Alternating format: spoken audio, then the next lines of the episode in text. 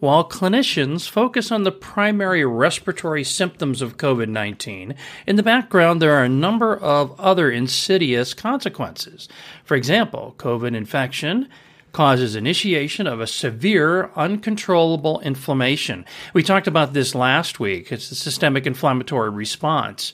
And there's three things that happen with systemic inflammation, especially that that's out of control. And that is we have vasodilation, capillary permeability, and clotting. And that third component is what we're going to talk about today.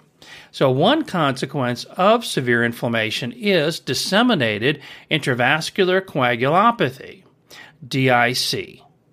DIC causes both bleeding and clotting at the same time and can cause your patient to be at risk for developing a venous thromboembolism because we have the clotting component.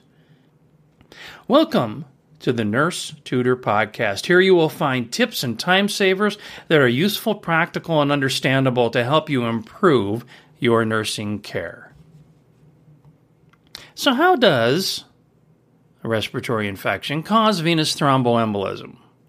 Well, first, a little brief pathophysiology of sepsis and multi organ dysfunction.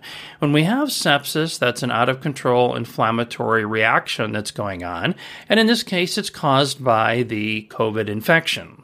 So it causes inflammation that is occurring throughout the body.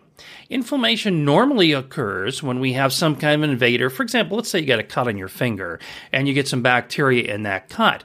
Well, we would expect an inflammatory response to try to wall off that bacteria, fight it off so that you don't get septic from a little cut on your finger. So we don't want that bacteria going anywhere. We want our body to be able to fight it off right there on the spot. That's okay when it is something that's local and it's well controlled when it's local. However, when we have an infection that is going throughout the body, as we have with COVID, then we're going to end up having this out of control inflammatory response. Remember again, the three consequences of inflammation are vasodilation, capillary permeability, and clotting. The third component of that, the clotting piece, is the piece we're going to talk about today. COVID causes this hypermetabolic state that is similar to that of a burn injury. In the Cronin article, that is in our show notes, you'll see they found a higher doses of unfractionated heparin and low molecular weight heparin were required in burn tr- patients to prevent them from developing venous thromboembolism. There's also another article there by Dutt et al. And they found that by using enoxaparin of 40 milligrams twice a day, or enoxaparin 0.5 milligrams per kilogram twice daily, or unfractionated heparin 7,500 units three times a day, had an enhanced effect in their patients with severe COVID infections. So, what does this do? We're finding that maybe because of this out of control inflammatory response, that we're needing higher doses of these preventative measures in order to try to prevent the patient from developing the venous thromboemboli. And so, how do we control this, or how do we figure out whether or not we have an adequate amount of our anticoagulant to be able to prevent VTE? Well, we're following these things called anti-XA levels. So, and that's the, the factor 10 in the coagulation cascade. So we're following the anti factor 10 level. And if we find that that level is starting to elevate, then we need to increase the dose of the medication.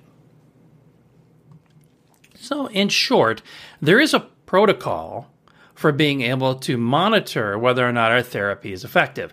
The other piece that we need to keep in mind, though, is that there are lots of nursing interventions that we can do that also help to prevent the patient from developing a venous thromboembolism. So, turning positioning, ambulation, of course, ambulation would be a very good one to do if we could, but a lot of our patients with COVID are so sick and are having such severe respiratory distress they can't get out of bed. So, that may not be an option for that patient. But we can use our SCDs, those are sequential compression devices, those little those calf squeezers you put on. Uh, those will help, at least uh, theoretically, they help to decrease the chance of venous thromboemboli. We also want to be assessing these patients for venous thromboemboli.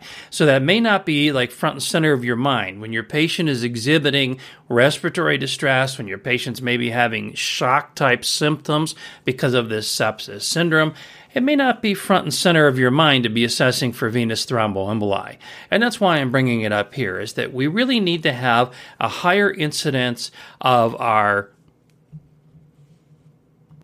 awareness of the possibility that the patient could develop a venous thromboemboli and assess for it. So, what are the takeaways?